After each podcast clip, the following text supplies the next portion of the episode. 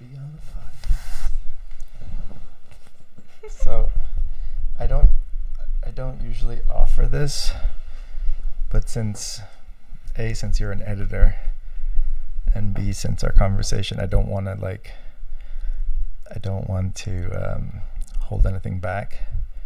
And since like our relationship transcends or blurs many boundaries between work and love and play and all sorts of interesting intersections of art and politics and Mm-hmm. sex and I, I don't want you to I don't think we should like restrain ourselves. I think we should give ourselves the option of uh, deleting things that might come we Okay. might decide later are TMI as they say. Okay. That's fine. That's good. So that will just like allow us to have like a very a very free flowing conversation. Okay. Um, it's been a long time coming having you on the podcast. I know to, to your annoyance a little bit. Actually, Sure. actually, you've been on the podcast because the last one from Bombay Beach, but a proper conversation we haven't had yet, and I've Yeah. been waiting for the moment Mm-hmm. because I think that um, our relationship has been uh, a really unusual, like, kind of journey for me. And uh, usually, I have uh, like fallen in love very quickly, Mm-hmm. and it's been like kind of an immediate.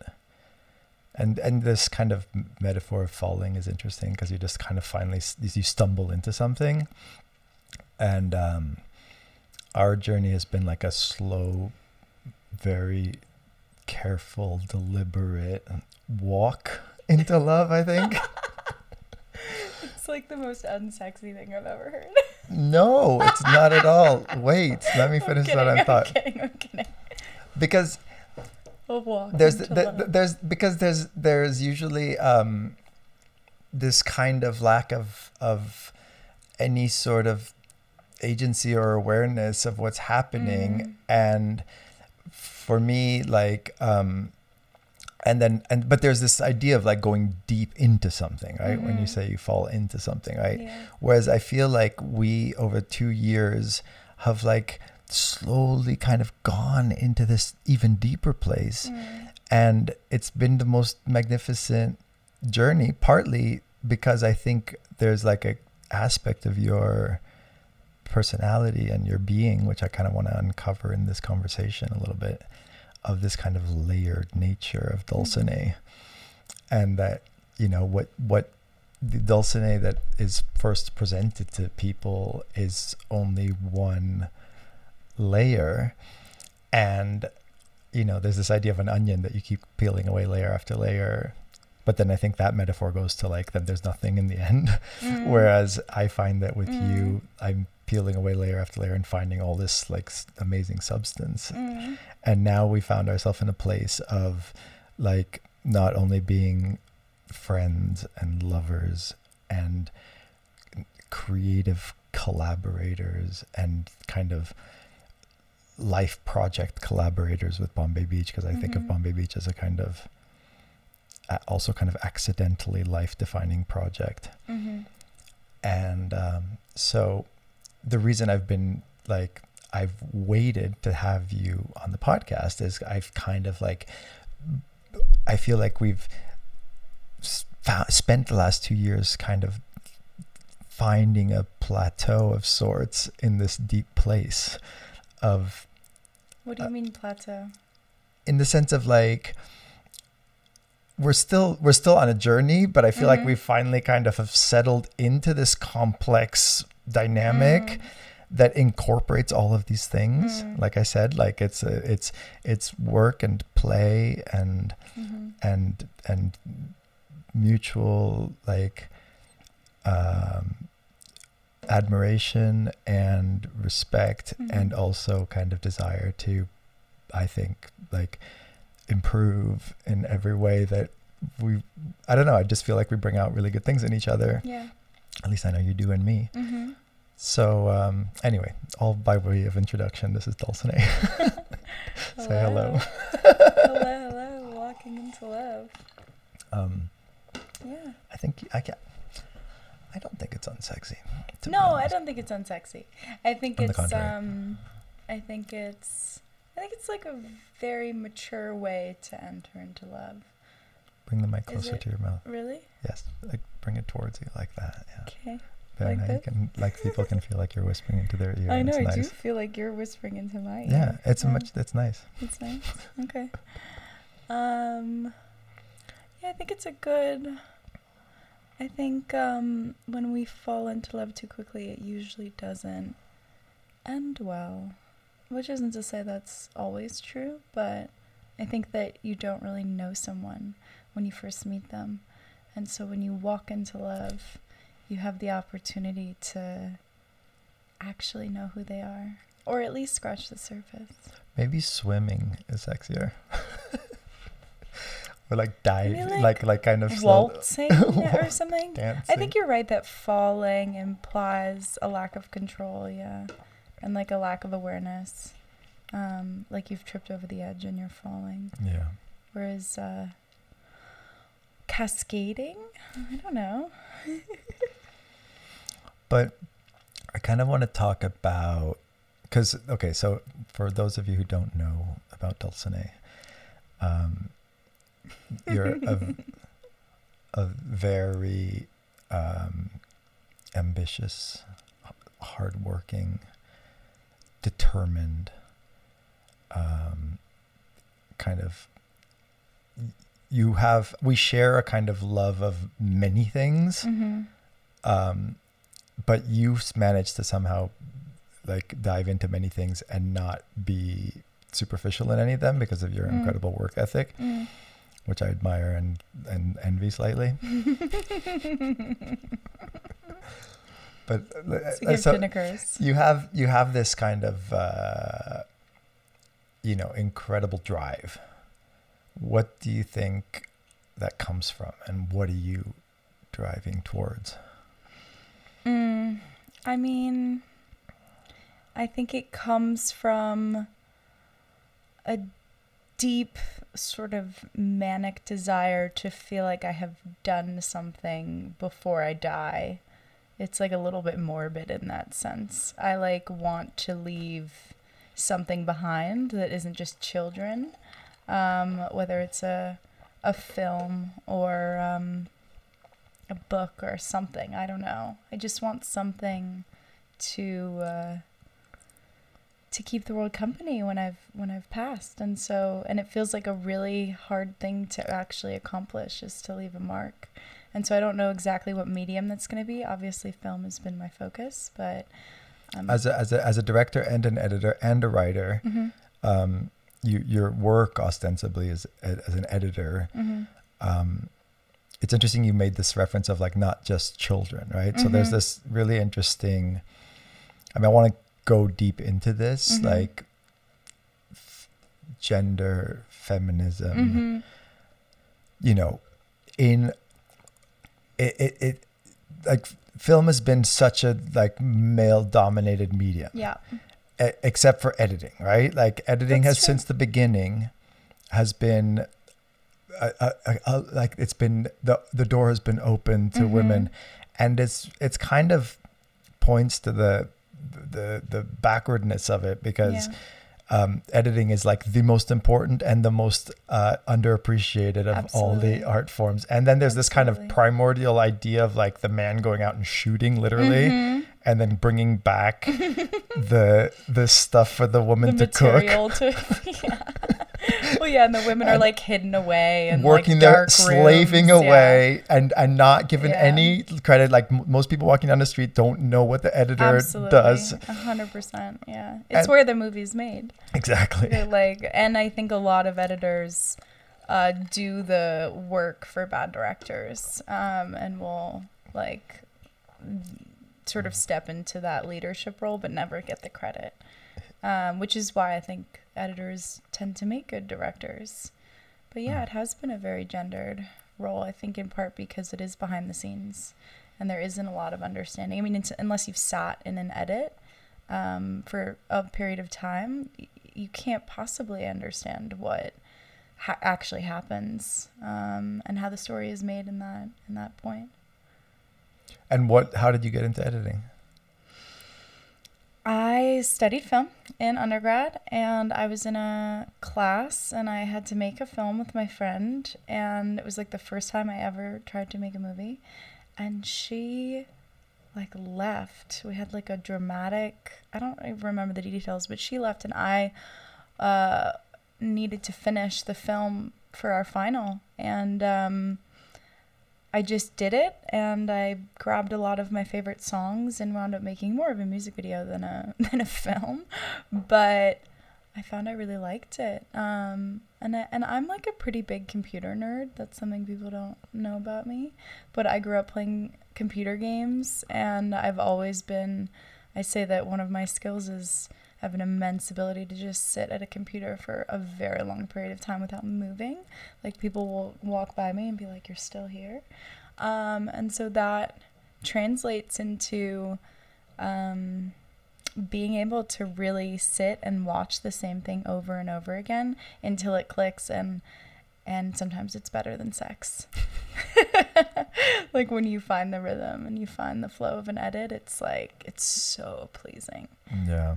I mean, all work, creative work specifically, I think this kind of f- flow and communion Mm-hmm. with your medium and with the world and, and the, the feeling of making something, it is the, Yeah. the peak kind of human experience, I think. Yeah, and in astrology, uh, dare I, dare I bring it into the conversation? In astrology, uh, creative, creative work, creativity, and sex are in the same house.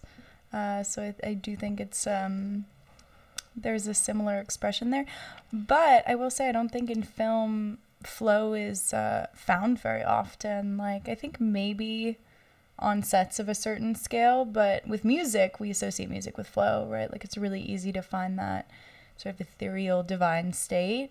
With film, like in production, I've never experienced flow. I think because maybe I'm just at a scale where everything is chaos all the time. Mhm. And of course, you experience moments where like the take is really good or the camera was perfect, but um, in the edit, especially if I'm alone and I don't have someone looking over my shoulder, which is actually how I prefer to edit, um, I can find a, a flow and a rhythm that I think is quite akin to improvisation with music, like what you do on the piano. Um, and so that's been a really important part of my process. And hmm, astrology. We don't have to get into it. No, no, Tao get- hates astrology. I'm looking right at the camera. Tao I don't astrology, hate astrology. but I'm he's like- getting more into it. no. I, look, the, you have to admit there's definitely okay. Look, I'm I'm I'm a romantic. I'm a Are you a, a romantic? dreamer. I'm a I'm a kind of you know I, I embrace contradiction and surrealism and like I'm not a mean? rash I'm not like but there I do have this kind of like rationalist in, in the most basic sense of like causation right Mhm. and you know we know that there were times when we didn't understand causes and effects and uh, what we what you know we didn't know much about the physical universe Mhm. you know the laws of physics the uh, the kind of ways that kind of things can ha- and cannot have effect on each Mhm. other and nor did we know anything about what was going on uh, in the heavens like so Mhm. we would name constellations for what they look like to us which of course now with telescopes and stuff we know that the stars are they're not even in the same place if they look to us like a Mhm. a, a, a scorpion or a this or Mhm. that. They don't really have any relationship beyond a very superficial one of and uh, like they kind of rep- the astrological understanding is rooted in a total misunderstanding of what's going on in the world physically. So I'm I am Yes. curious about these archetypes and these stories and I, I, I do find that there's deep. My father was very into astrology. He was also very superstitious, and there was just like there was a lot of kind of um, irrational kind of uh, uh, interpretation of Mm-hmm. events and yet you know there is truth there's truth in mythological tales there's truth in explanations of like you know let's say religious kind of stories that are deep because they kind of contain something about our culture and our history and everything like that so i'm open to it in that regard but you have to admit that there's a lot of real like nonsense that's like said around this Sure. based in nonsense it it, it, it, it, it, it perpetuates nonsense it Yeah, but a lot of perpetuates a, lack of kind perpetuate of nonsense. Like, it's not- uh, astrology is not the only thing that you know is in danger of perpetuating nonsense, and I think that. Um, regardless of whether or not the uh, constellations actually look like scorpions, and that that's like a sort of um, an observation of an objective truth. Uh, I think the reality is it um, it doesn't need to be objective. It doesn't need to be truth to have meaning and to play a force in our lives. And everything is constructed. I mean, our whole understanding of the world is constructed, and astrology is just one expression of that.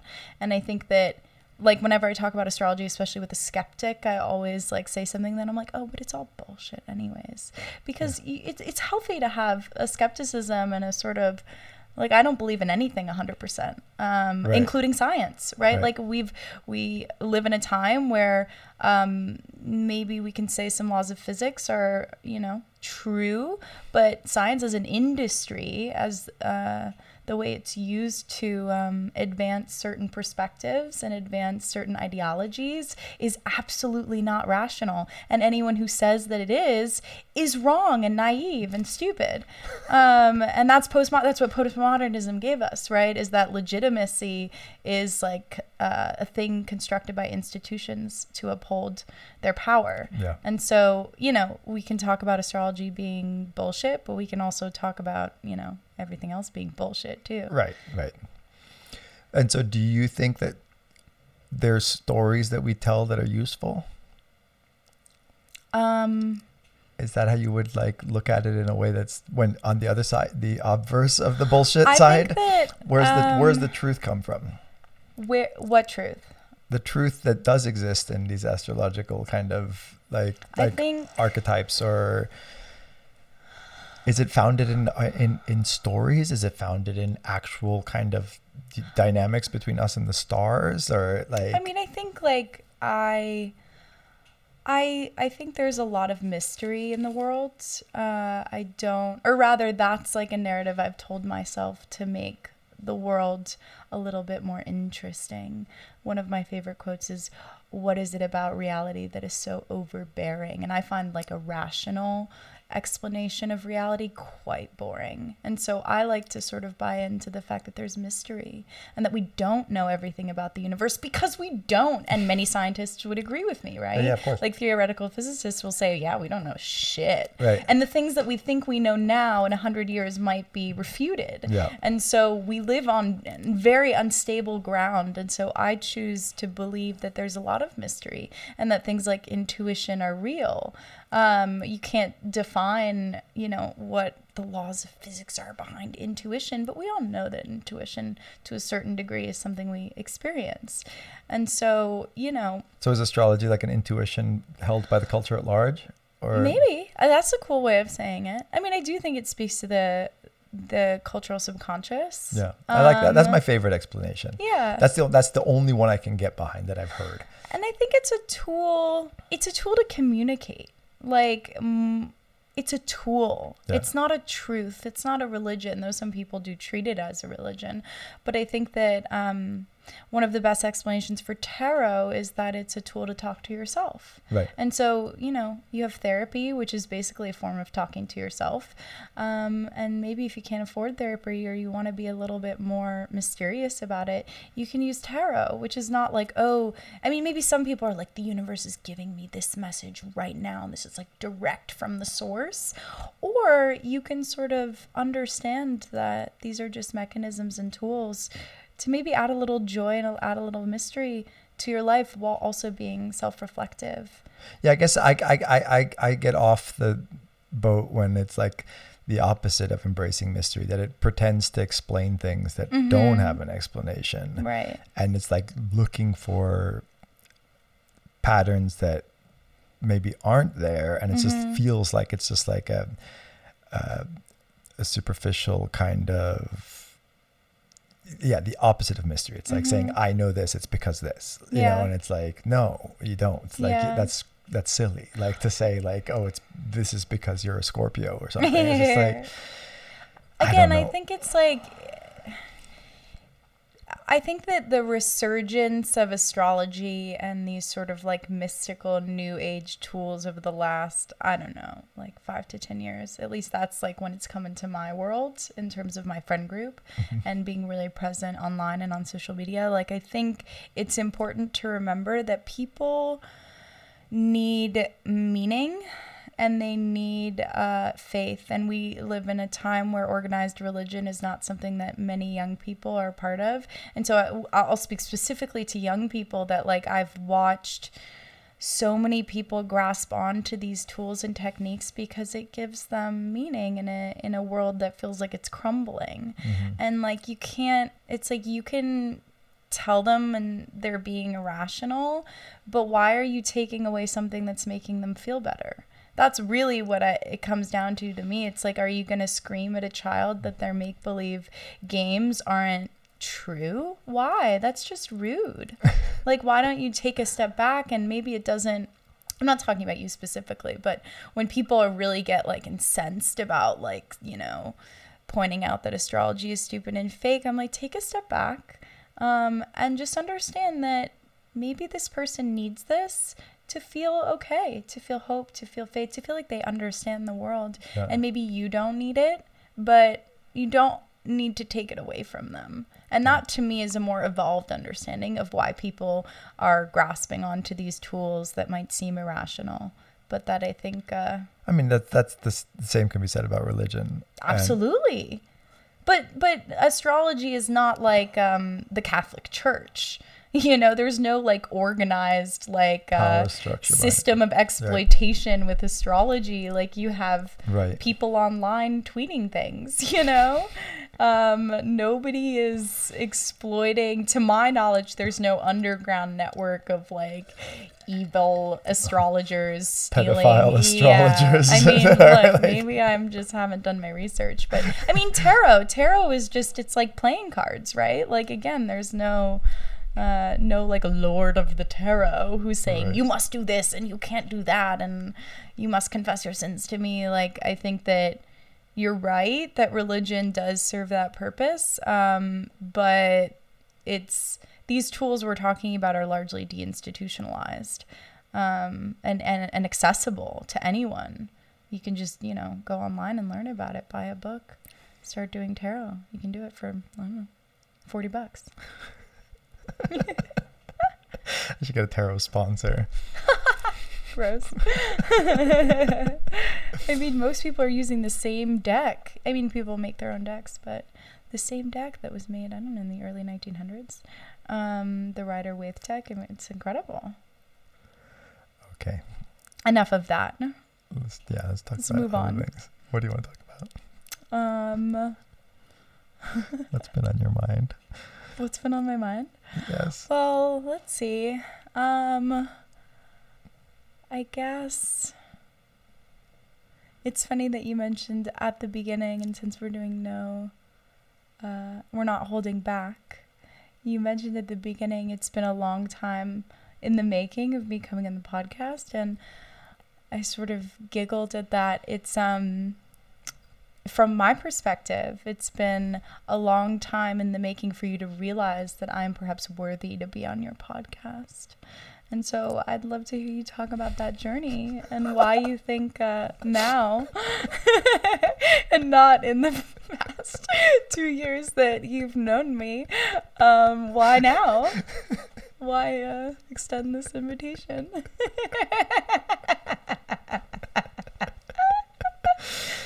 Oh my god. Okay, this is like a not not so thinly veiled. Um, um, you're basically saying I've been too dense to realize your brilliance for two years No. and that's why it's taken me so long to like both fall in love and realize that you're worthy of being on the podcast that's not the case to be honest it's like Okay, it's the opposite You're paraphrasing, but but I, I hear you. wow, let's get into it. I like it. yeah yeah no i'm, I'm so i think i'm actually more uh, patient than you which is something i can't Hmm. say about many people uh, because i'm not a very patient person but with you i have taken this patient role Mm-hmm. um, That's true.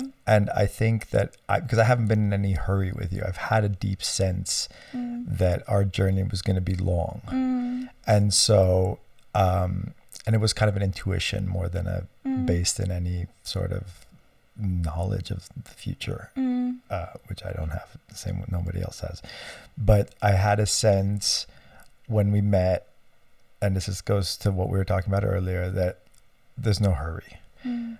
and and that I, I was just gonna kind of let things unfold in a very organic way and this took the form of you know both of us being in relationships when we met Mhm. um, and then we're you know we can get into polyamory and openness and all of this which i think is like obviously something that again i found i find that it's uh, we could have like just recklessly done things in a way that would not have laid the foundation that we have Mhm. and we could have had a superficial conversation when we met about a lot of things that I don't think we understood yet about each other and about the way we relate to each other. Mhm. And again, I think I, I we're still early in the journey. I think I think that there's right. years to, and we're going to look back on this one day and say like, oh, look how uh, young and naive we were, um, and and and yet, I I knew we were going to have this conversation. Mm. I've known it for years, and I just you weren't privy to my uh, right. inner workings, both emotionally and uh, in in terms of all of the journeys we've been on. And again, like I think we can like di- talk about each of these things individually, but like the way that we're navigating, um, mixing in a way that if you don't do it carefully can wreak a lot of havoc in both Mhm. our own and other people's lives Mhm. mixing, uh, you know, polyamory and um, kink and um, work and uh, creativity Mhm. and friendship with each other and with other people, and uh, kind of uh, also kind of I think a nascent political awareness that Mhm. you we both have spent l- our lives thinking about and then like the opportunity to implement some of these like ideas in something real and and delicate and Mm. and uh, you know deeply uh, complicated project like Bombay Beach. So I think that to like we obviously we're this is just like the first time we're documenting a conversation. We're having a conversation for the last two years about all these things. But I do think it's taken until now not to like recognize that your your worthiness. Like Mhm. that's not what's happened. What's happened is like again, it's been a slow, deliberate walk deeper into Mhm. uh, each of these like facets of our the way we relate to each other and to the world and i think the conversation now is more interesting and and has more possibility of going deeper and and and um and i think it lays the foundation to have many more and to interview people together and like to like do all of these right. things so that's my answer i rest my case I think it's a good answer. I think it's a good answer. Um, I think perhaps. Well, I mean, you saying I ha- I didn't have access to the inner workings of your mind or your understanding of a sort of trajectory that you implicitly understood. Um, I think that's interesting. That's an interesting, honest self-reflection. Um, because it did take a long time, I think, for me to feel like I had access to you, emotionally speaking. Um, and I wonder, like, what, why do you think that that is or was? Like, do you? It's interesting. Someone that we know recently said to me that they don't understand what is going on emotionally with me, and it's made it difficult for them to, like, um, know and trust me. I guess. Mhm. Um, and it's interesting because on one hand, I'm very, uh, I wear my heart on my sleeve in some ways. Like even in having conversations like this, you know, in this Mhm. strangely public way, or Mhm. making films that have gone Mhm. deep into my personal issues or used personal issues to explore difficult, uh, you know, the th- things that I've been uh, made to go through, whether it's like, you know, very hardcore drug addiction in my family or, you know, uh, the, uh, you know, using kind of like my experience of divorce and the heartbreak to like spend four years exploring uh monogam you know the, what became the Mhm. film monogamish like that movie took like five years to make because it took me that long to dive deep enough to make something that was deeply vulnerable and meaningful which i think in the end it became and people have like but for the first many iterations it was easy to fall back on a kind of uh, intellectual approach, let's say, Mhm. of like, oh, let's look at the history of marriage and let's look at the legal implications and the philosophical and and everyone. And I remember my mother would say like, Tao, you can't make a film about relationships and have it be so cold, right? Mm, And again, I'm gonna guess I'm gonna make the same explanation as I did about us. That I think that to explore deep takes time. It doesn't like it's it's it's literally not possible to just have one conversation and say this is how I feel. Like I don't it's it's it's much more uh it's just it takes years to like open up. Maybe maybe this is a fault of mine. Maybe it's like maybe i have too many barriers but i don't i think it's i think it's literally too and then you've taught me about meditation which i want to talk about also. Um yeah as as a quick aside uh i was trying to get dulcinea to quit smoking out of care for her health. Um also, like, because it's hard for you to not smoke if someone around you is smoking. this is true too. So care for my own health too. Yeah. care for health let's say. So I tried various things like rational argument uh, and, and bribery, bribery. which didn't work. None of these things worked. And then one day Dulcinea called me and she's like, I figured out what you can do to make me quit smoking. And I was like, oh my God, what?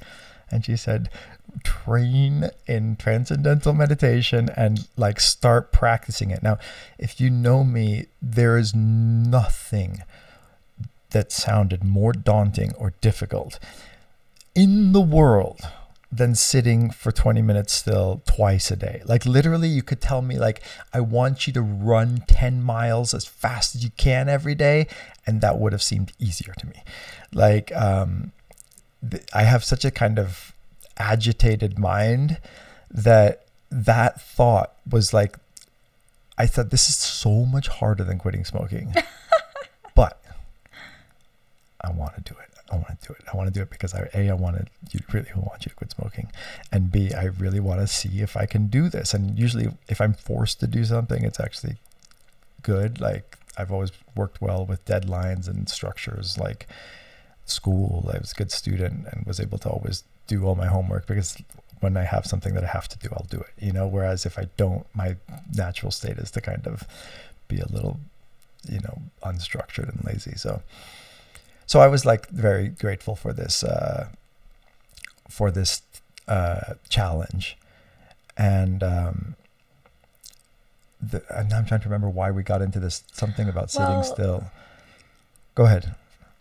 I just don't want to actually close out what you were saying before you started talking about meditation, Yeah. because in a way it feels like a bit of a deflection.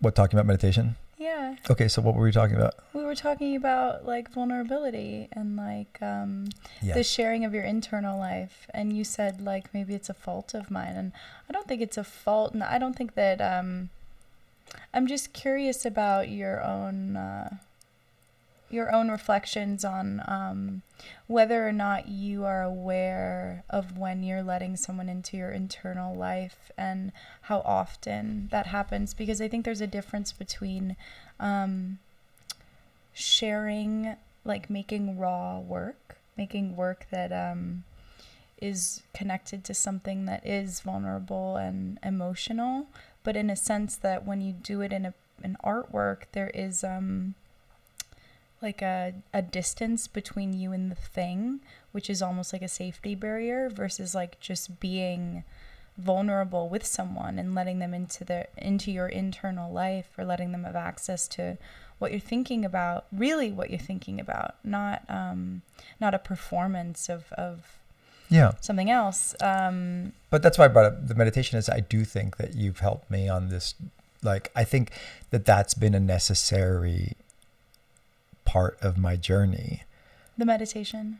Yeah, and a kind of like sitting for a moment and just allowing myself to think and feel whatever it is I'm thinking and feeling. Mm. I do have this kind of like tendency to be hyperactive, and that is probably a form of like ignoring uh, Mm. things that might be going on. So, I, I, I guess what I want to say is though, like I don't feel like I'm, I don't feel like I'm not letting other people in any more than I'm not letting myself in. Like I think that I would say. Beautifully said. oh God, beautifully said. So as I discover things, I'm I'm That feels very People- true. people are are welcome. At least you know not everyone, obviously. Like I No. do think that there's a certain like uh, dignity to uh, having, you know, just like And boundaries. some of and Yeah. boundaries. There's Yeah. dignity and boundaries, and I'm I'm all for pushing boundaries. Like Mhm. my whole life is based on pushing boundaries, but pushing them in a in a deliberate way, and in a and in a way that's thoughtful and Mm. and and sensitive, hopefully, and not just like like let's just like uh, unload everything on everyone. Yeah. You know, let's push the boundaries in a way that we're like carefully repositioning them Yeah. in a way that's progressive, Mm-hmm. deeply progressive, let's say. Um, I do think you're very thoughtful in those engagements and those explorations, more But- so than other people. but yeah, no, I mean, I think that that that if if um, if anything, like the last few weeks has even taught me is like,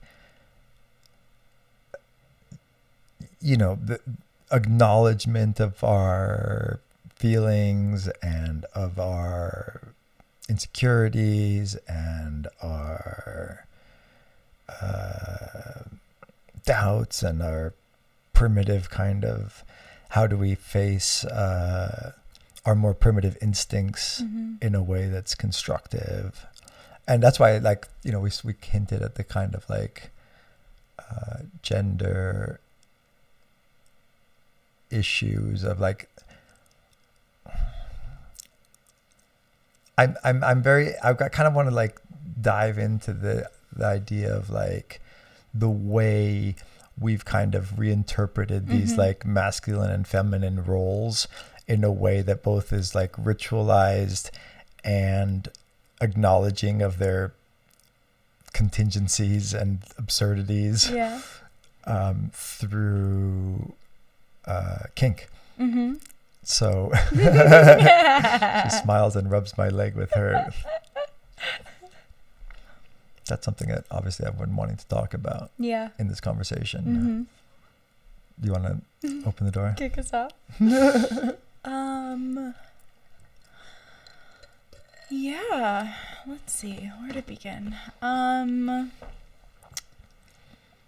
I mean, my experience with kink is uh, largely, entirely thanks to you. You sort of invited me into this world in an, in an explicit way. Um, and so, in that sense, I feel quite new to it. It's not like I've been swimming in these murky waters for a very long time.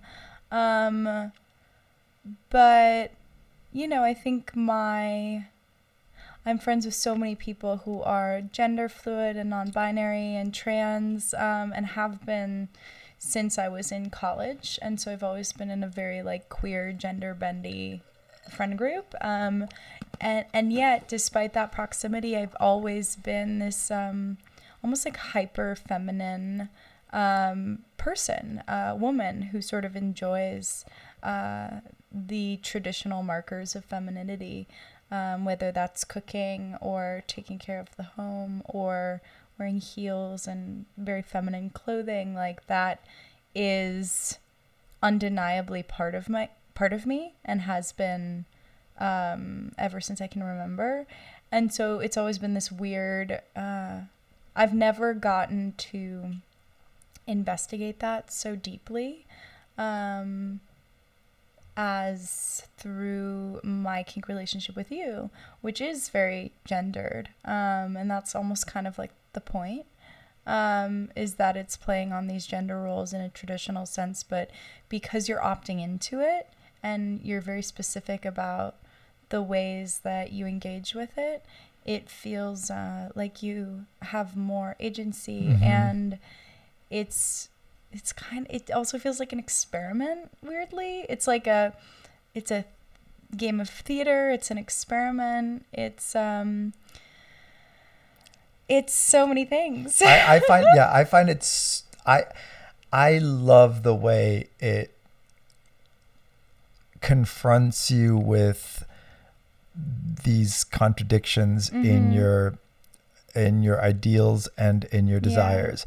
And so i f- lucky that i am attracted to very powerful mm-hmm. women Mm-hmm. right? Like I have zero interest in being with a submissive woman Mhm. in the world, Mm-hmm. right? Like Yeah. I have like I'm I definitely th- am grateful to my mother for being like super independent yeah. and adventurous and Badass. bold and like you know left home when she was 15 to go travel around and lived in a cave in, with a monkey in Morocco for a month when her boyfriend was arrested in Fez. And she had to as a 16 year old girl was like going to the prison every day and bringing him pies. And then epic. moving to Italy and like you know starting this whole life with like I mean it's just uh, countless adventures and kind of always showed me the way of like questioning authority questioning hierarchies. Um and it and and I think Freud you know for all of his problems had some uh, deeply true insights. Mm-hmm. That you know we're attracted to this example that was kind of set for us in a way right and um and so i've just always been attracted to very kind of bold assertive ambitious intelligent just badass women Mm-hmm. right and um and you know there's the cliche of the uh of the um, the, the CEO Mm-hmm. Who's kind of an asshole or just Mhm. deeply is an asshole. And then he wants to be like degraded and ashamed and like you know dominated in the bedroom. Mhm. and like in the outer world he's he's just like a, a, a psychopath. And then Mhm. he like has this. And i've like thought often half jokingly that i'm the opposite of that. Like i'm actually a very soft and kind and compassionate person. Yeah and I love I'm attracted to people who are super like independent and and assertive and don't fit in any of these like Mhm. traditionally gendered roles. And yet when we enter the bedroom this reversal happens and I don't know if it, it's, it's a beautiful kind of sublimation of these like primitive instincts yeah that then get to like take shape in this ritualized Mhm. conscious um you know embodied almost embodied and uh, and kind of ironic, but Yeah. also really not ironic at all, and Mhm. and playful and yet not playful at all. Mhm, mhm. And and and and we get to kind of explore these nether regions of our kind of like you said like very traditionally gendered like Yeah. uh dynamics. And and and unlike you know the opposite of the ceo who's got a bunch of people uh you know working for him and is dominant in real life i find myself completely not in control in real life. I find myself like life is kind of this amazing kind of wild thing that happens to me. And then like i i find that like it's strangely like thrilling not Yeah. strangely like it's, it is thrilling Yeah. to kind of like make this ritual container in which like you know you dominate and control Mhm. this person that spirit that is so obviously indomitable and that i love for that very Yeah. reason you know so i guess that's that's i mean again just thinking out loud but um what do you think Yeah, I mean, I think um, it's been it's been so um, cathartic. I think for it, it feels like some form of embodied uh, therapy, Yeah. or it's like it has elements of of therapy where um, I think you're able to kind of zoom out and look at yourself and the inner workings of your mind and your consciousness and and the way that society has conditioned us um, you're able to kind of zoom out and see those mechanisms and start to tinker with them yeah um, by enacting them consciously. Because, you know, when you're like a teenager, like a teenage girl, um, you're not consciously acting out gendered roles like Mhm. me putting on makeup when I was very young or you know going to prom and dressing in this very traditional way like that none of that was conscious I was following a script um, a social script that was not my own and that I didn't really consent to other than just being Right. born right um, and like growing up, you know, in the world. Um, but that this arena, the kink space and, and the DS space specifically, or at least the way that we're engaging with it, is this like hyper aware, hyper intentional um, putting on of this role that is both enjoyable because I enjoy it, right? Like there's when I say I like to cook and I like to wear heels and whatever, I don't feel that that is like being forced upon me. right Um I really enjoy wearing heels. Like you'll never see me not in heels. That's like a part of who I am and I do gain genuine satisfaction from that. Um so I'm enjoying the role genuinely and then, then I'm also able to have this sort of um it's almost like a it's like an exorcism or something like it's it's able to um play out the thing that I didn't consent to but consenting to that playing out of it which feels really cathartic. Yeah. Um like i just it's like a wash and i feel every engagement in the kink space with you is not just like oh you know that was fun great sex whatever that um there's there's growth and there's self-reflection and like Yeah. i'm learning about myself. Some of it's a little scary. But um but i'm able to see it right? I'm able to talk about it. Like maybe i'm talking to myself in my journal but like i'm able to put words uh, to things that i've never really had the opportunity to um to think about in this way. And and so I mean, so, so let's talk. Let's let's ste- take a step out a second because, like, I consider myself, you know, a feminist through and through. mhm, Um, I think that this is only interesting on the backdrop of of Of of, that.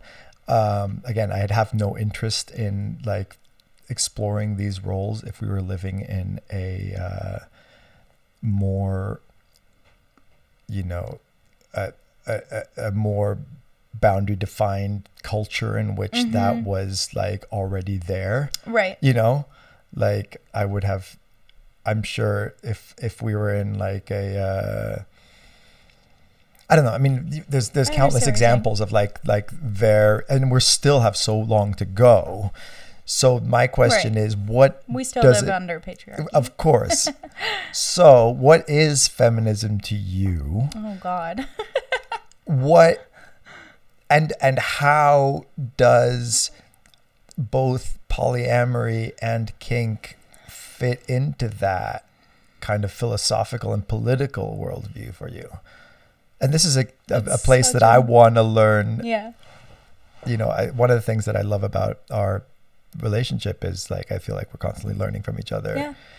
and and to kind of um, just you know ask you straight up like hmm what what is what are the your kind of political goals and the broader scale and With King? no no no what Oh. like what is your what is kind of if you could just kind of just riff for a little while about what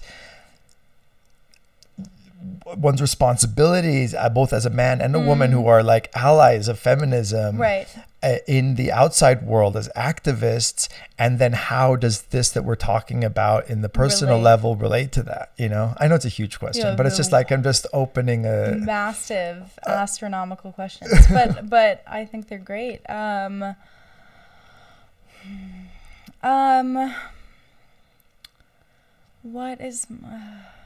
I mean i am a feminist um i what does it mean is there is there a succinct definition of feminism that you can like uh, I'll say that uh, I'll define myself as a Marxist before I define myself as a feminist, and that's like an important distinction to me. Um, I think that you know some strains of feminism and and the times that we live in um, are a little performative um, and don't.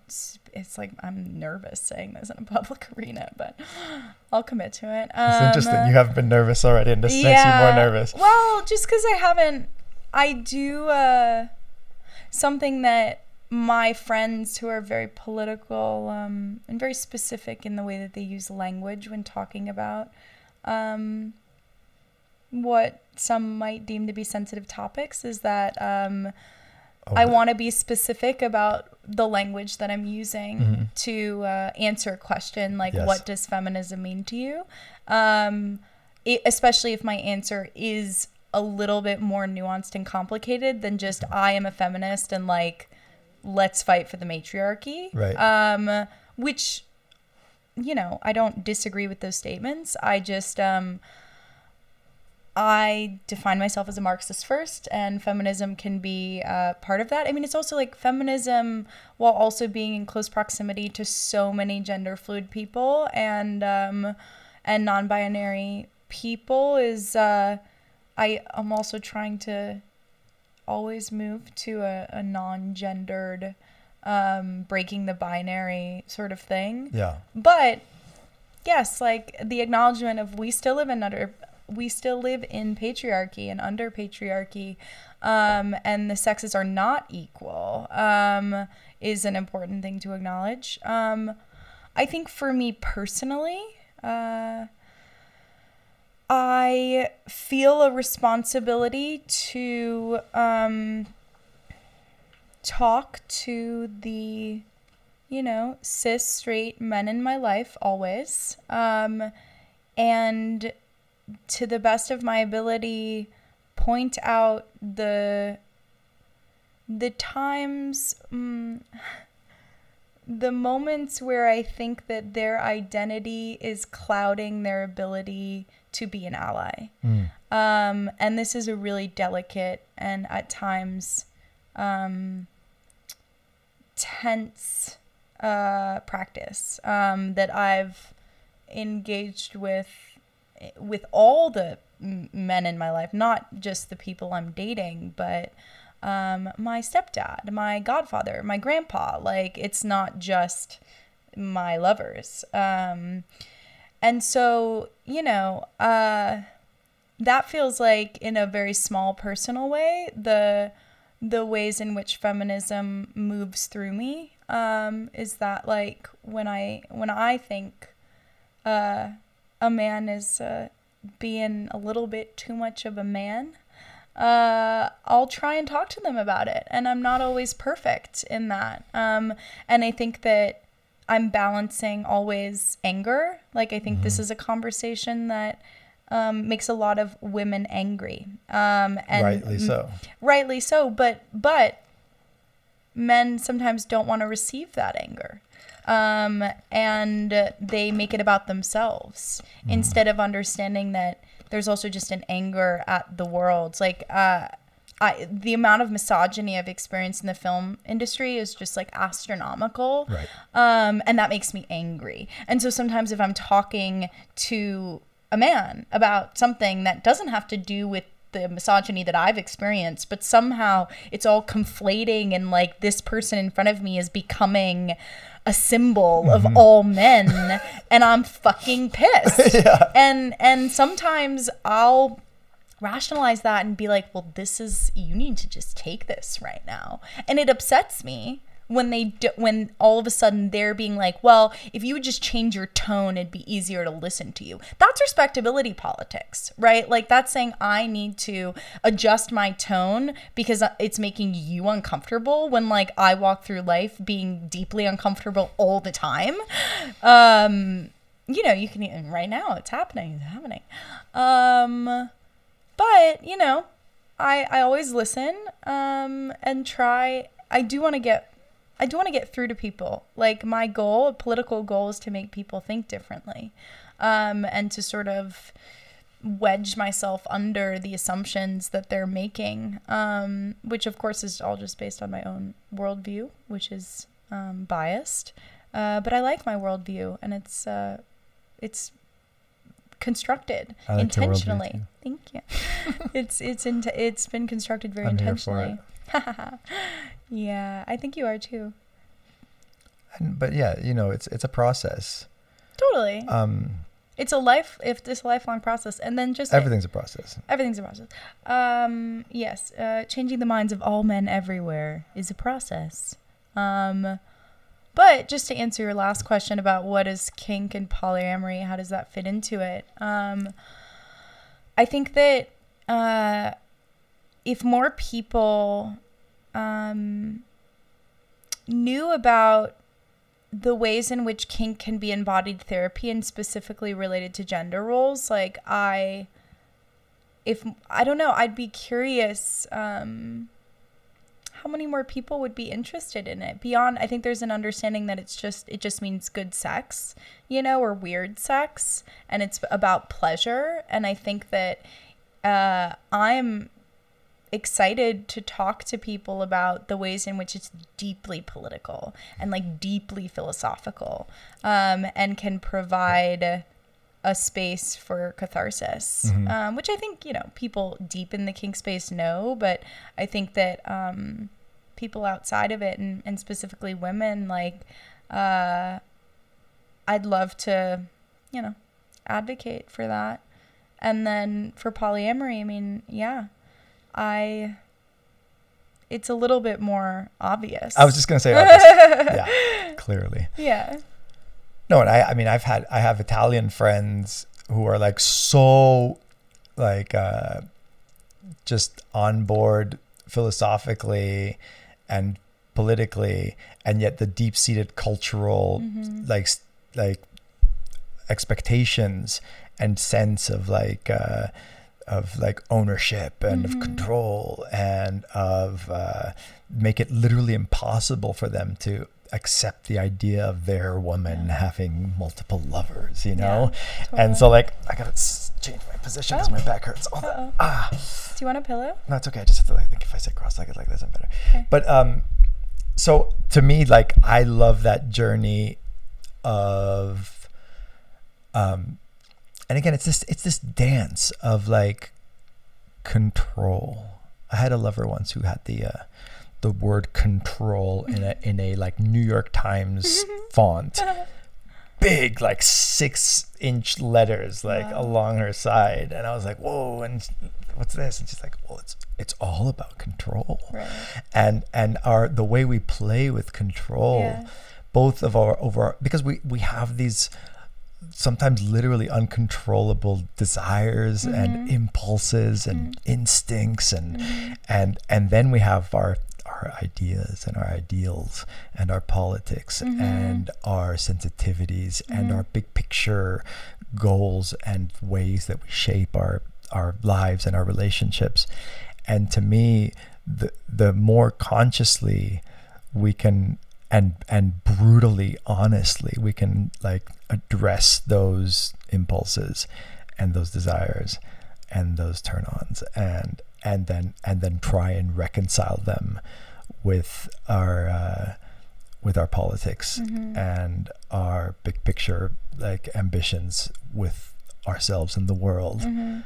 the more we face those with a kind of brutal honesty, the deeper we can go. And the more like, yeah, yeah, you keep using this word cathar- catharsis, which I think is right. I think that Mhm. we can like kind of push through, through acknowledge. And, and, and therapy is a great uh, um, analog here because Mhm. the whole idea of therapy is to like uncover something Yeah. and by virtue of that uncovering you're helping to Mhm. heal it right Exactly. that's that's the big presupposition of Mhm, therapy right mhm. And i do think that this is literally that Yeah. Right? Totally. and in the polyamory space like there's this these large larger ideals of saying we should be free we should be uh you know women should be able to act out the fact that they have as many as much desire for Mhm. variety as much desire to- for newness Mhm. as much desire to express Mhm. uh, even the most superficial sexual impulses that there's no shame in that you know like this we, we're breaking out of these like millennia of shaming women for their for any sort of expression of Yeah. desire and you know like there was a historian of sex and the law that i interviewed for monogamish and he said you know there was like the entire history of like the law and sex has been based on men's desire to like Mhm. control women's sexuality Yeah. and it was done for centuries by saying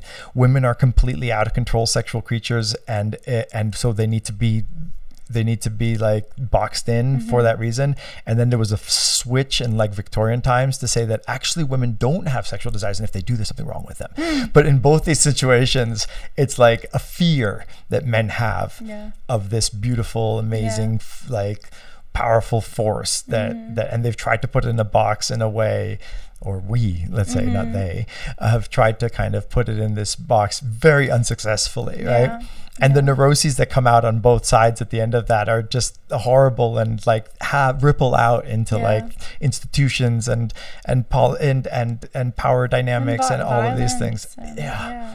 Absolutely. so yeah. I, my, I guess my hope is that we can kind of explore these things in a way that's super communicated, super uh, consensual, Mhm. super full of uh, agency Mhm. and and and deep conversation. Yeah. And this is part of that, obviously. Yeah. And and then somehow. And also, then somehow th- th- you get the reward, which is this like amazing deep enjoyment.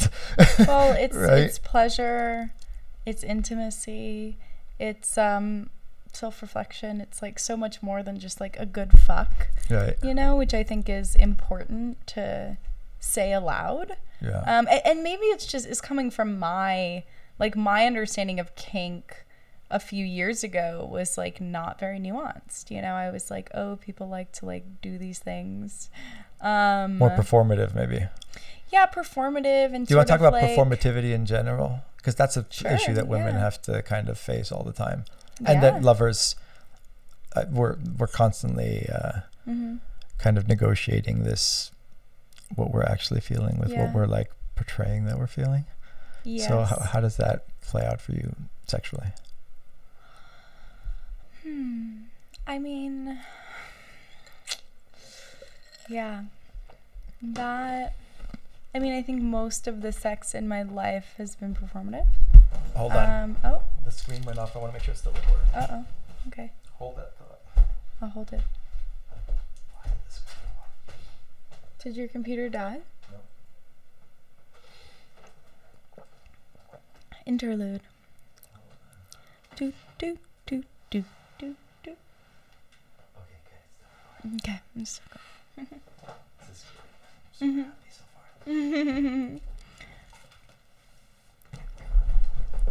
good. want to release it uncut. Oh my god. we'll That's what she said. um, Okay, most of the sex you've had in your life has been performative. You said most of the sex in my life has been performative. that's Um, which probably is true of most women. I think true of and might be true of men too. I don't know. It's just like it's easier for a guy to come. So, you know, there might be a like a lack of um acknowledgement that, you know, the sex even for the man has is performative too. Um but you know, when you spend a majority of your life faking orgasms, you think more about why the sex you're having is bad. Um, and I mean, it's still it's interesting to think about kink because kink is in a way performative. Um, it's just like you're again. It comes back to like this intentionality behind it that like you uh, you are able to willingly and knowingly be like, I'm gonna put this role on right now. Mhm. Um, and I think that our our dynamic is less theatrical than I think most kink. Um, like I think you know, kink is often like the scene has begun, blah. Right. Um, whereas for us, it's like much more fluid and and seeps into our relationship uh, in a way that I find really interesting because I don't uh, the sort of like the kink like in a box over there isn't as interesting to me. Same. Yeah. Um, I think that the the blurring of of our relationship and our and our kink dynamic makes it really exciting and really wonderful. Um, but yeah, I guess like I just I'm happy to be. Maybe it's like I my partner is um we're both stepping into something together, uh, a performance that is um both really primal and very organic and also knowingly performative and that because we're doing that together with a deep awareness of um, the contours of the game that we're playing that that makes it uh, like for me feel like revolutionary i'm just like Right. whoa like the that sex can be like this and not this um this thing where i'm performing but i'm not saying that i'm performing because part of the performance is pretending like it's not a performance Right. versus the acknowledgement that it's a performance and the sort of freedom and agency that comes with that acknowledgement Now, what do you think about? We've talked about it as a counterpoint to these political ideals. mm-hmm. Um, what about what do you think it? Do you, if anything, what does it say about those primitive instincts that give rise to these desires? Do you think they're they're um, like built in, so to speak? Um, that they're Or- innate or are they just like fully culturally are we are we are we addressing things that feel like deep instincts but are actually just social constructs or do you think there's some like uh innate primordial like drives that we're addressing or that we're witnessing let's say mm-hmm. and participating in I think it I think we'll never know and it most certainly has to be a combination of both. I mean, I don't think it's um surprising that, you know, I lost my dad at a very young age. Um and you know, daddy everyone has daddy issues regardless of whether they're Yeah. you know, dad's passed away us at it. boys Eh, Right, including, and that was actually one of the first things you and I talked about in the pool the day that we met, um, was daddy issues because you just recorded a podcast about daddy issues, Mhm. um, and I remember us sort of like bonding about our shared daddy issue Mhm. uh, issues, um, and that's maybe like a topic for a whole other conversation. no no no Or today, um, but let's leave no um, stone unturned I just like I think that um I think that most certainly the things the literal things that happen to us in childhood Mhm. um we are just always working through for the rest of our lives. You're right that life, adulthood is um, trying to take care of that child who who is traumatized and um, not only traumatized in a personal familial way, but also by society. Like I. Uh, there are so many moments I can recall, um, sort of iconic moments of my youth where uh, my gender was like, you know, um, what's the, branded into me, you know, by society. Um, these sort of moments of like hyper uh, sexualization, um, very specifically in high school. Um, I went to a, a boarding school that just at the time was I mean maybe it's still like this uh, but just such a gendered space like um and just so so those things were also that's trauma that's social societal trauma. And then there's like the literal trauma the personal trauma of like losing my dad at a young age. Um and so where does the innate nature of like i don't know who when i was born was i pristine you know tabula rasa and then all of this trauma happened to me and now i'm kinky? Like i don't know. I think that i tend to think that humans are you know fucked up creatures but we are born into a fucked up world. And so i don't i can't say i don't know. I don't know if we're born out of the womb pristine or if we just get you know conditioned but it, it doesn't matter. What matters is the acknowledgement that we have these neuroses these pathologies inside of us. And maybe kink isn't the way for everyone to explore that but also maybe therapy isn't the way that everyone needs to explore it like i've had terrible experiences with talk therapy and some people are like oh you just haven't found the right therapist i'm like yeah maybe um, maybe right now I'm just using a different tool to investigate the inner workings of my mind. It's funny we haven't talked about this, but I'm very much on the same page Yeah. about that. About talk therapy. Yeah, Yeah. It's like the same way I feel. It's the same skepticism I feel about like sh- people who call themselves shamans now. Seriously. No, totally. Uh, I'm you just know. remembering um, our encounter um, We with a shaman, recently. Let's not. I don't No, want to talk about that. No. Let's just Um, say the world is full of charlatans in every domain. Yeah, and I I mean I I think that you know I can also have the perspective that everyone should go to therapy. Um because I just think like you know, we we have a lot going on in our heads and so any sort of opportunity to unravel that that I mean, this is talk therapy right now. this is talk therapy totally and journaling is talk therapy Yeah. um it's maybe more effective than than talk therapy but i don't want to discount that a lot of people like really need Yeah. therapy if only for a specific point in their life Yeah.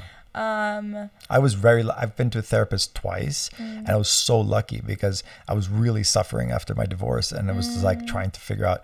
And then my my little brother said, "Oh, I've got a therapist for you," and as soon as I walked in, I was like, "Oh my god, this is such a blessing!" Like they literally know everything about my childhood already. Oh He'd been talking to her for years, right? So it was like I walked into like a thing. pre-baked fucking Yeah. like therapy session that had years and years of like Totally. like deep analysis already built in Totally. and literally in two sessions very Mm-hmm. deep kind of painful acknowledgement of like just certain patterns that I was just I mean it's so obvious after the fact but I was just so you know like, and you've pointed out my kind of like ability to kind of maybe float past some of these Mm. deeper more difficult feelings Mm. um but like she was able to kind of just like like rip off the band-aid and say like this is what's happening yeah, yeah. and you know and i was like oh shit yeah. of course which No- a good friend can do too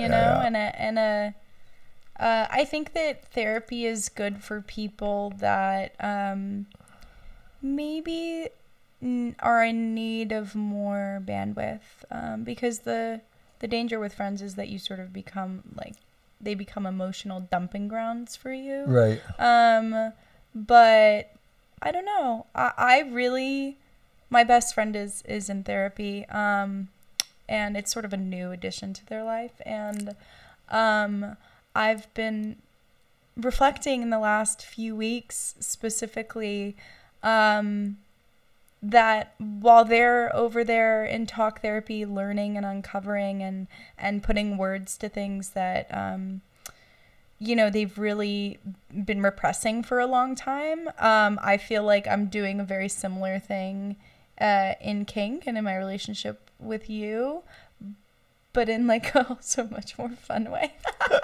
Not to like put them no, one is neither better than the other, but um it's just uh it's just been funny for me to put those things alongside and be like I actually think we're doing the same work. Like I'm reflecting on my childhood and reflecting on growing up and um also cuz I'm writing about it, right? So. I, I have this other layer of of analysis that's going on in the last few months where I am trying to use it as as material for my work. And so yeah. there's this meta layer of like I'm experiencing it, I'm relating it to mm, what's going on inside, and then I'm trying to put it to paper, which always um, you know, the work stares back at you in a in a really different way. And Absolutely. So. No, and I, I I've always tried to kind of blur the lines between again in a careful way but blur the lines between work and play and love and sex and friendship and politics and philosophy mm. and creativity mm. and i think that we're we're doing that in a really complex fascinating process mm-hmm and I'm uh, really enjoying it. and it's not it's not easy. Like no. I definitely don't. I mean, I think that you know one thing that we haven't talked about, and I've you know I've talked about polyamory a little bit in this uh, on this podcast, but um, it's different, obviously, it, it, depending on the kind of depth of the relationships that you're in. Mm-hmm. It's very it's it's in a certain way easy when you know if you have a series of kind of lighter more lighthearted commitments mm-hmm.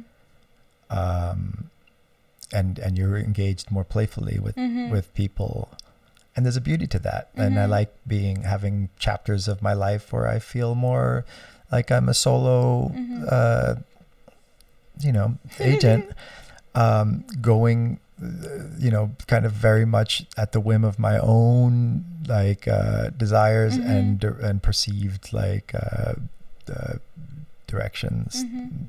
that are necessary at that moment. Then, of course, as soon as you go deeper with somebody, and you know, uh, that's happened to me.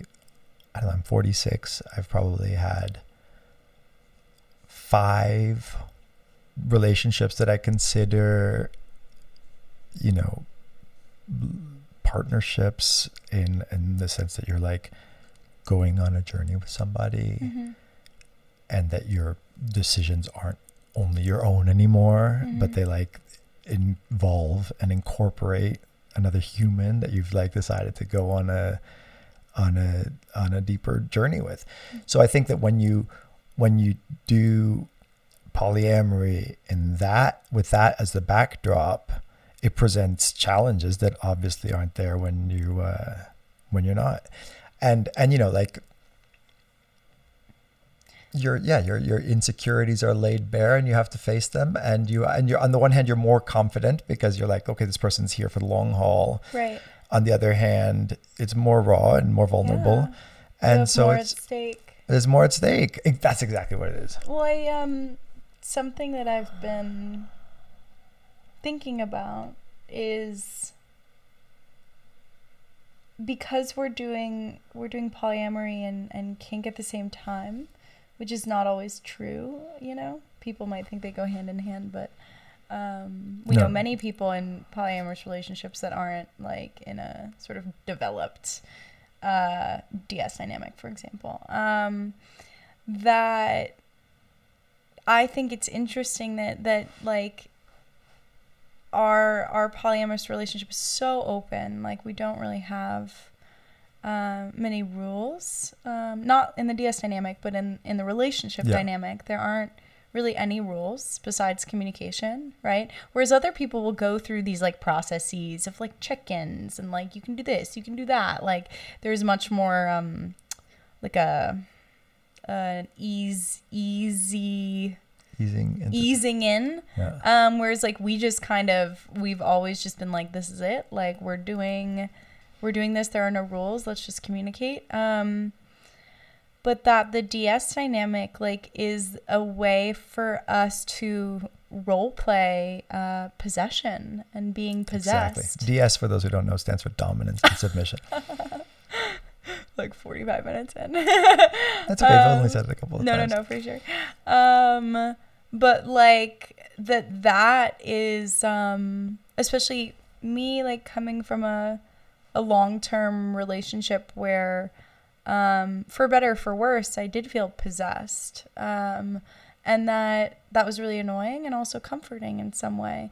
And that I find like the ability to role play these like I don't think we can deny that we like to possess and be and be possessed. Yeah. Like there's something comforting about that. There's something safe.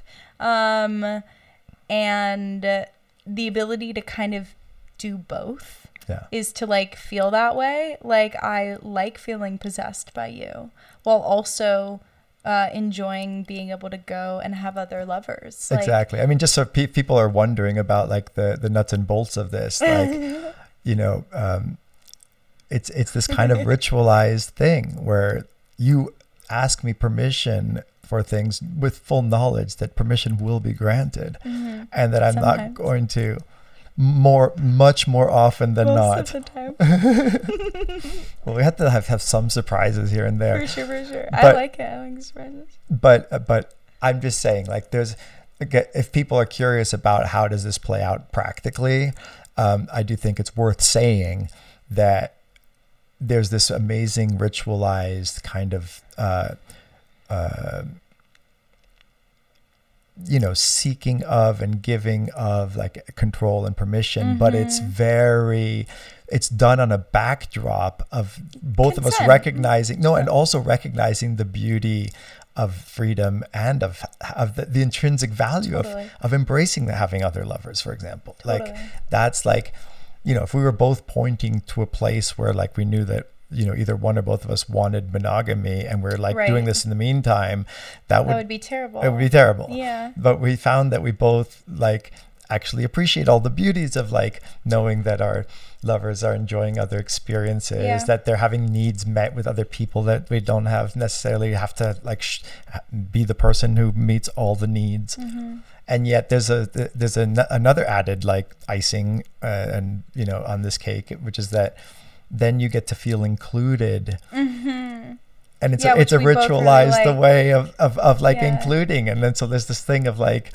how does that communication unfold Yeah. and it's a beautiful uh, uh, again it's a beautiful game that's not a game Yeah. It's Uh, just a sacred game, is what you say. Yeah. yeah Well, I think I, I was talking to some friends about about kink last week, and neither of them are like uh, kinky people. But but my one friend said that uh, they were in a relationship previously, and and their partner, their ex partner, was like really into kink, and uh, and my friend like wasn't that into it, but was like happy to kind of play along, um, and do that do that role to make their partner happy. And in that moment, I just sort of realized like what um what a divine moment we like entered into each other's lives because we were both uh I think we align on so many things that we want and um as much as I want to explore kink you also want to explore it. And as much as we want to explore polyamory like we're just very aligned in all of those ways. And um that was also a process of fi- figuring that out totally that couldn't have just been done like any faster than it did no totally I think that like like getting to this place in our lives has Mhm. taken getting to this place in our lives. totally Like um but there's a real magic in that alignment i think I I'm a hundred percent in agreement. And I have a question for you. Okay. Um, I think that I like I've spoken about my relationship to kink as a woman. Um, what and I know that you've had like more experience like in drinking my She water. hates when I drink her water. this is the one place Um, I assert dominance that she hates. I'm taking a sip of your water because I'm out of my water. I just liked another episode on mm, idiosyncrasies. Um, what do you you you've been in more DS dynamics than I have. Um, I do think this is. I. I. I okay, go ahead. I'm gonna let you. well, yeah, I think. Well, I guess maybe you could speak to what is different about our dynamic, the dynamic that we're co-creating right now, but also, you know, from a more intellectual or philosophical perspective, sociological perspective, like what has uh, engaging in DS as a dom like uh, taught you about your relationship to masculinity? Yeah, it's it's very much the other side of the coin of what you were talking about. Like I am very much not a traditional man. Mm-hmm.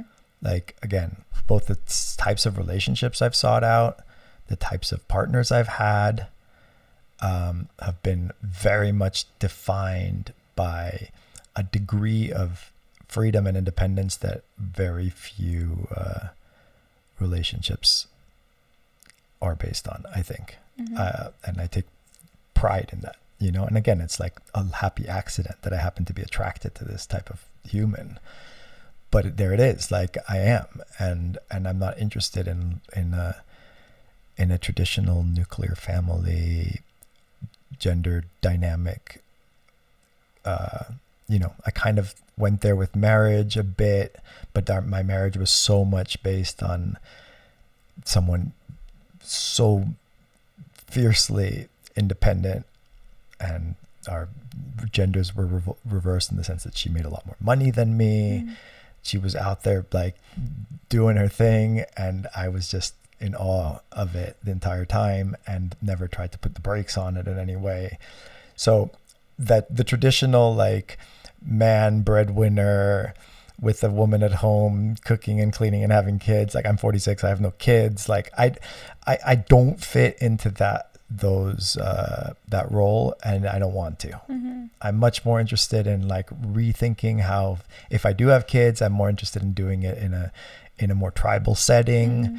in a kind of uh, you know, my happiest memories of childhood are not from like the the nuclear family, which I found was like fraught with uh, with uh, just deep problems of like Mhm. just I don't know. I mean, I just have these like uh, I, I, I, my, all my memories of my parents are much, much happier when they were apart. Mm. Like I know they were very happy in the very beginning, but that was before I, I had a chance to remember. And then there was Mm. several years where they were fighting, and it was just like it was just a, a, a dark moment, I think, in all of our lives a bit, and it's scarred us, like me Mm. and my brother, I think, deeply. And then my grandfather had this kind of more communal existence. My mother's father, who was younger than my father, um, and I have these wonderful memories of like being in of community of Mm. like people playing music and falling asleep like in the living room and not having a set bedtime and to having feeling that there's all these interesting people around that like that could take care of me um, that felt safer to me than the uh, than the mom and dad at home Mhm. and then when they split up, I was actually happy to have these separate lives and like, be able to Mm. go to Italy and spend time with my father Mm. and see his like wild, untamed life and the way he'd done that. And my mom moving around and exploring her ways with difficulties of being a single mom in her 20s with two little kids. And like, um, but still, it was like this adventure and this like the a future that was unknown to a certain degree, which I've always really strived for in my life. I don't want to have like a I, I'm not interested in choices that that close off too much possibility. So um, all this to say that my relationship to masculinity, I've also just um, I don't feel like my personality is traditionally very masculine. Like I think like uh, I don't know. I, I just think I, I'm in touch with my feminine side, in quote quote unquote feminine side. I think that obviously all these things are being reinterpreted in a wonderful way. I'm very much. I'm very. I think we can still. I think um, There's archetypes. Let's say. I think that masculine and feminine is different than than male and Yeah. female. Um, and I think that like even in when even in like a non-binary context, like um, there's still the acknowledgement of those poles, yin and yang, right? Yeah. Like I think there is something very essential about the masculine and the feminine um, energies, and so I think it's a it's a great way. Like I have I have very masculine energy Yeah. in, in some ways, you know. But to, to finish answering your question, like I, I like you. No, I, I say the opposite of you actually. I think that I am not so interested in the, the, the male archetype in the outside world. I'm much more interested in questioning that and Mhm. reinterpreting it. I would like to go deeper into Mhm. like uh, questioning that and like I'm I, freeing myself of the Yeah. shackles of like traditional masculinity and stuff like that. I think that it's very limiting. Yeah, totally. And so again, like and then like you, I think it's both fun and cathartic and sexy to kind of like take on this this this more traditional role in this Mhm. kind of ritualized theatrical way um, that Yeah. does reflect a deep truth of what's in me. That's why I asked, is it innate? Because there is Mhm. a certain innateness to it, but I, with the caveat that th- obviously that what feels innate is built on our contingent like Mhm. experiences of childhood and the the contingencies of our culture and the way it happened to unfold, and it could have unfolded a million other ways Mhm. but whatever it is, it's it's healthy and fun and uh, complicated in a f- Mhm. fascinating way Mhm. to like dive into that role and be this more uh, obviously masculine Mhm. manifestation of me. Has it been surprising? Yes. Oh yeah. Yeah. Yeah. Yeah. Yeah. Say more. Well, again, like with I, I don't want to uh, get into TMI, but um, no, I think that there's a. Uh, I think that we both uh, are really enjoying, and you've pushed me farther than I've ever been pushed before. Mm. Like like expressing a certain like. Uh, pleasure and pain in like uh in like really pushing the limits there in terms of like uh you know roughness for lack of a better word violence Yeah. um I think that uh, again, it's like this really safe container to explore these these like really Totally. like really primitive how they coming across as primitive or being experienced as primitive Yeah. urges let's say Does it scare you? it hasn't scared me it's just surprised maybe is the more of the yeah. word yeah Yeah. because i'm such a pacifist like deep down yeah. I'm the so avoid conflict at all Yeah. costs. I'm always being the middle brother also like Yeah. always made me like just like really tuned into like always trying to see both you know you, you accuse me of this politically too sometimes and with like Yeah, uh, I've had debates with Aaron advocate, like yeah. always like uh you know both sidesism Yeah. uh, but it's really like a genuine like empathy for any other perspective than Yeah. my own like i genuinely think like well if this person reached this place there must be some truth to it and like always wanting to kind of meet them halfway and then in our dynamic it's like the opposite. There's no compromise. There's no like uh you know there's like this kind of like my way or the highway type thing Yeah. which is like again let's be explicit here. This is like deeply consensual. There's a always Deeply way to like exit at any course, moment. yeah. but there's this like inhabiting of these like again it's these opposites of what we manifest in our day-to-day interactions and obviously there's a there's a, a need for to have that outlet and maybe for everyone but definitely for us you know Yeah, yeah. I think uh I think definitely for us and maybe for many other people and they just don't know it. Yeah. But I do think that we've found ourselves in a very particular um, moment in each other's lives that allows us to, I think, play in this space with like so much care and so much Care is the word communication that- and yeah. so much love that, um, you know, I wouldn't tell anyone to just start playing in these murky waters without really making sure that the person that you're doing with um, is holding you with care um, and and with love. I actually, you've used the word murky waters a few times, and I actually, I actually disagree with the metaphor. I would think of it more as cl- very clear waters, but with a lot of like hazards.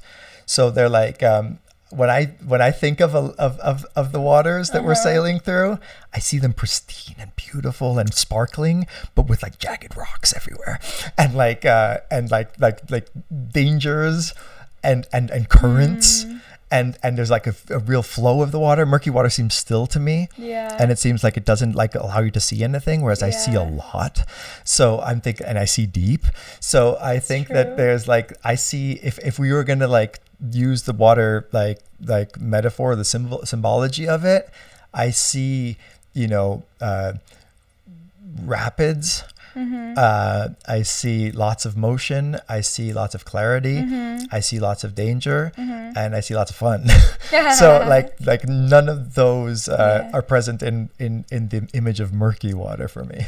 yeah. But again, it's just an maybe it's just an aesthetic uh, yeah. I don't know. I think that I'm arriving. I think maybe it's it it goes up and down. Like there have been some moments where it's felt very murky to me, and not in a way that um is dangerous, but in a way where I'm like, whoa, we're blurring so many boundaries that I don't know uh, what the container is anymore, especially with work um, and with friends who are also lovers, who are also friends. Like, um, and working together um, and then making art about us working together and playing together. Like, it, there have been moments where it's felt a little murky and maybe it's just um They're just kicking up the sand. kicking up the sand yeah Yeah. because i agree with you there's a lot of clarity um Yeah, we've kicked up a lot of sand. and i mean i just i think we've just so gracefully moved through the obstacles that have been presented before us that in this moment like even being able to sit here and talk to you about this in a relatively public arena like is only by virtue of the grace that we've moved through um all of these obstacles or kicking up the sand or whatever Yeah. um and that like i you know it's been a lot of work Yeah. and i've loved every single moment of it um and we've only grown deeper Yeah. which I is astounding let this be the first of many conversations. But I think this is probably a good way Mhm. to place to wrap this one up. yeah feels good Thank you, Dulcinea. Thank and I'm sorry it took me so long to figure out. Okay. Not really sorry. daddy's always right